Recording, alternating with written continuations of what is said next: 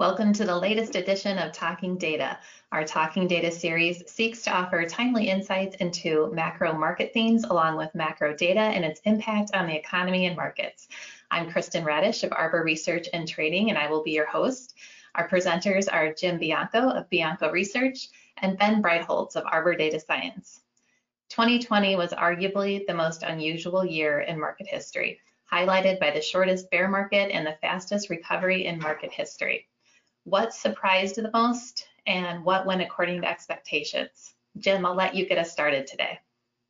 Yeah, thanks. At first, I want to do emphasize that that what you saw in 2020, you're going to be very difficult to find some kind of analogous year, 35% bear market that completely recovered to new highs within three months in stocks. Nothing even close in history happened to that. But as I look through our total return review to talk about some of the returns, I guess I'll start with what wasn't a surprise, because I could talk all day about surprises. And what wasn't a surprise was probably world equities uh, at this point. And I'm going to look at local return equities. This was the pandemic year. This was the year that um, the economies around the world, especially the developed economies, really took their worst decline or contraction since the Great Depression. So you ended the year with the UK stock market down 2%, with the Swiss stock market down 13%, with the overall Euro stock market down 2% again, highlighted by uh, France down 5%. And even in emerging markets, you saw Brazil and Russia uh, down uh, up just up 5% for Brazil and up 2% for Russia. Very paltry returns given all of the risk. In commodities, it really was a story of what do you think about energy? And I'll give you an example. The Goldman Sachs Commodity Index, the S&P Goldman Sachs Commodity Index, heavily weights oil. It was down 23%, 24% to be exact. The Bloomberg Commodity Index heavily weights industrial metals. It's down 3%. So one index was down 24, another was down 20, was down three, highlighted by some wild numbers here, and that is that energy was down 43% for the year, and silver was up 43% for the year. I don't know if I've ever seen such a wide spread between two commodities in, in the same year. Those numbers are consistent with, well, we had a pandemic and we had a big decline in the um, uh, in the stock market. Uh, we had a big decline in the economy, so you would expect some negative numbers in commodities as well too, depending on how you, you weighted oil. Those are what I would say were the consistent numbers. The inconsistent are the surprises. Now on the other side, all in the U.S. The U.S. stock market was far and away the best performing stock market um, in the world. Uh, in the world, it was up, uh, according to the MSCI indexes, the US was up 21%. When I pointed out, most of the indexes were down in the year, and the US was up 21%. According to the MSCI, according to the um, S&P, it was up 18%. Another big surprise was the 30-year Treasury still outperformed the uh, S&P. It was up 19%, where the S&P was up 18. The 10-year um, Treasury was up 11% as well. Last surprise was the, the dispersion within the major sectors, I think is unprecedented as well too. You had information technology, tech, up 44%, and you had energy down 34%, a 70 plus percent spread between the best and worst index uh, sectors in the S&P, unheard of.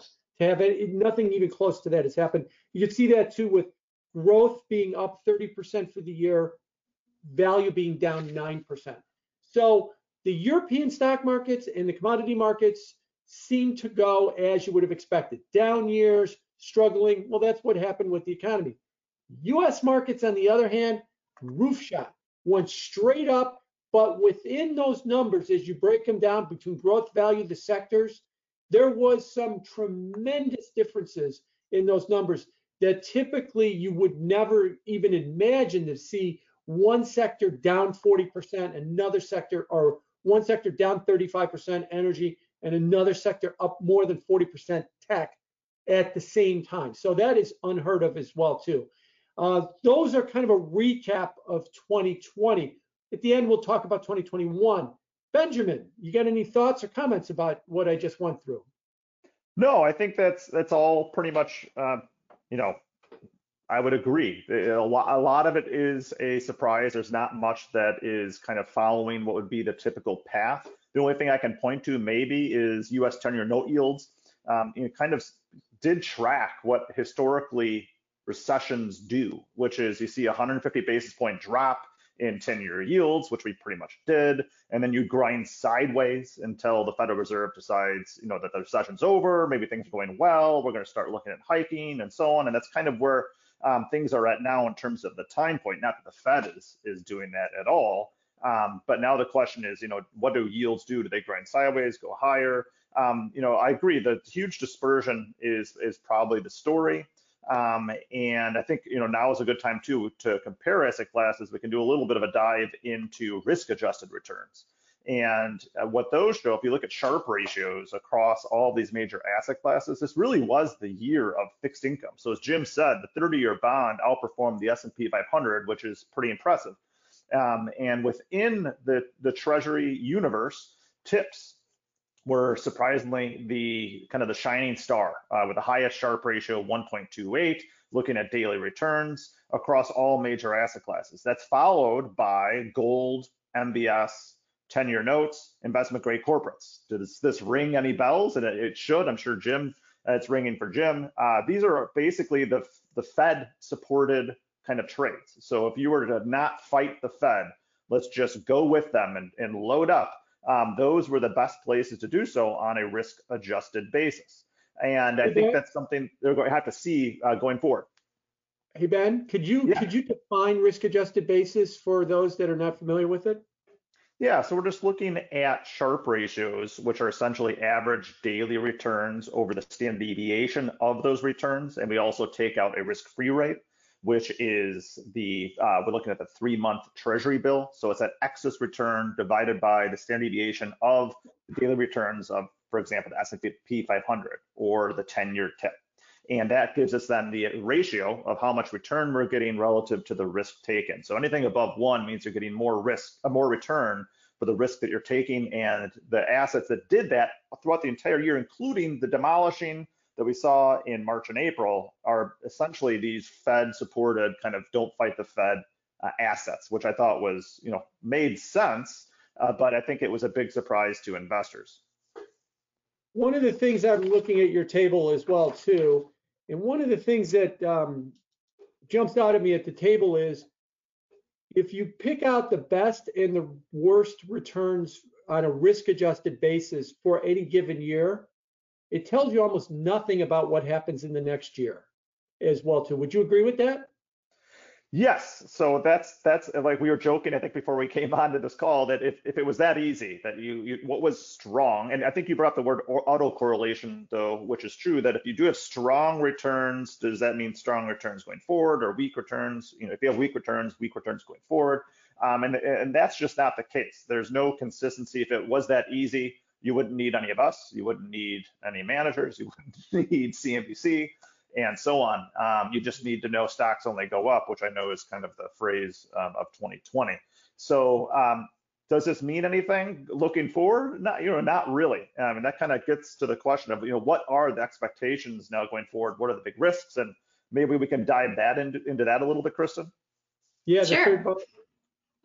Yes, I mean that's what we want to end today. Is we've recapped, um, you know, the surprise, the highlights of 2020, but what going forward, looking forward, what can we expect? Ben, you take that one. Sure.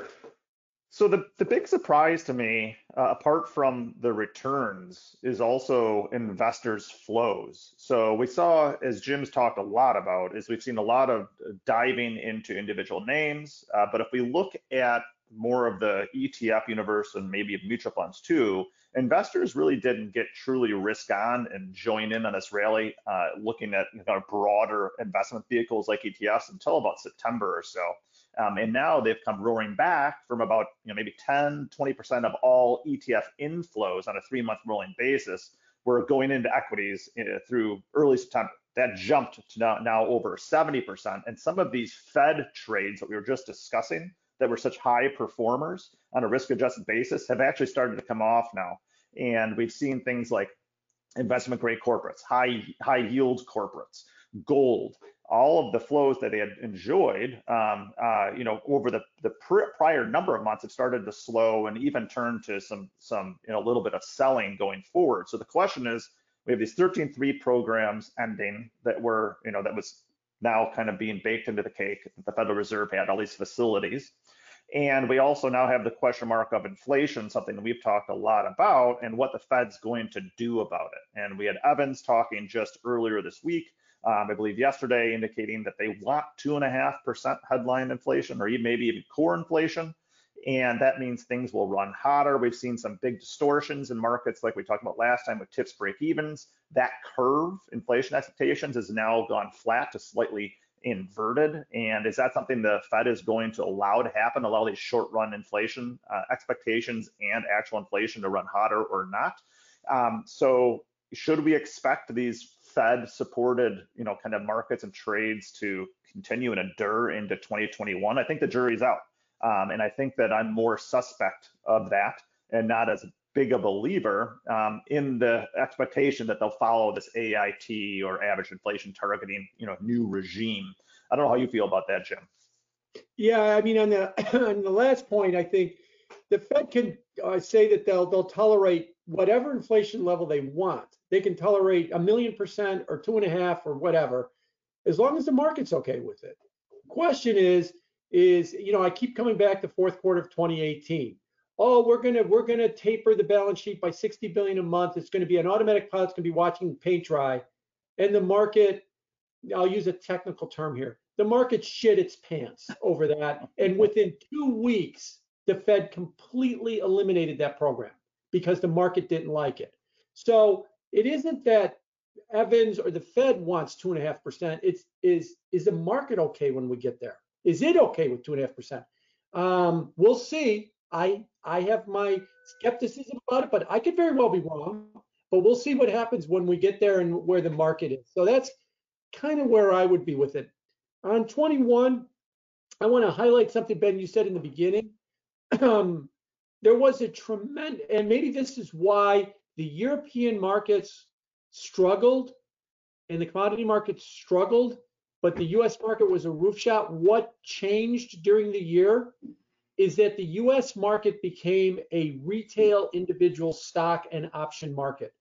People opened accounts to buy Zoom and Tesla and Etsy and all of the favorite names in Google and Apple and all the FANG names and everything. They bought those names straight up.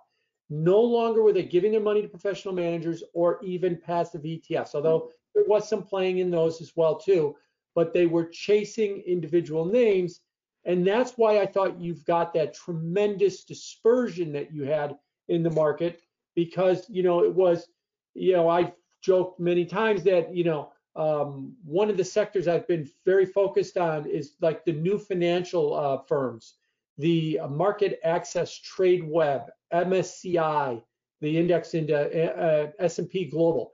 These stocks are up 80 or 90% in the last year because the whole structure of the market is going online, costs are coming down, the big expensive brokerage houses and banks are being assaulted by this new thing. But boy, if you tweet about that, you get like three responses to it. Uh, and because no one understands what MarketAxess does except for fixed income guys that trade corporate bonds.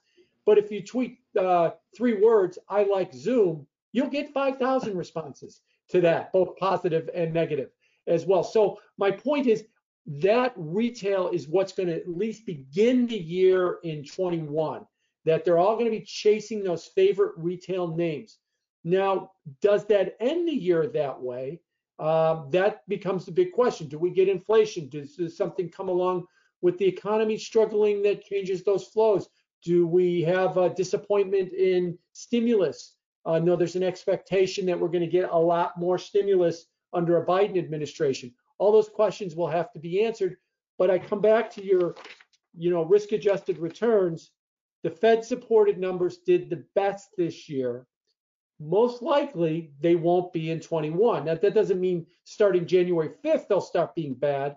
You know, it could be the fourth quarter that, that, that it could change. It could start changing tomorrow um, at that point. But uh, I do think that for 21, the Fed support is definitely going to come into question. So here, really quick, two two things. Um, one being that um, the I think you're spot on. The retail side, which a lot of us kind of were battling you, Jim, throughout the year on this doesn't make sense. They're not they can't be leading the market with flows. They're not important.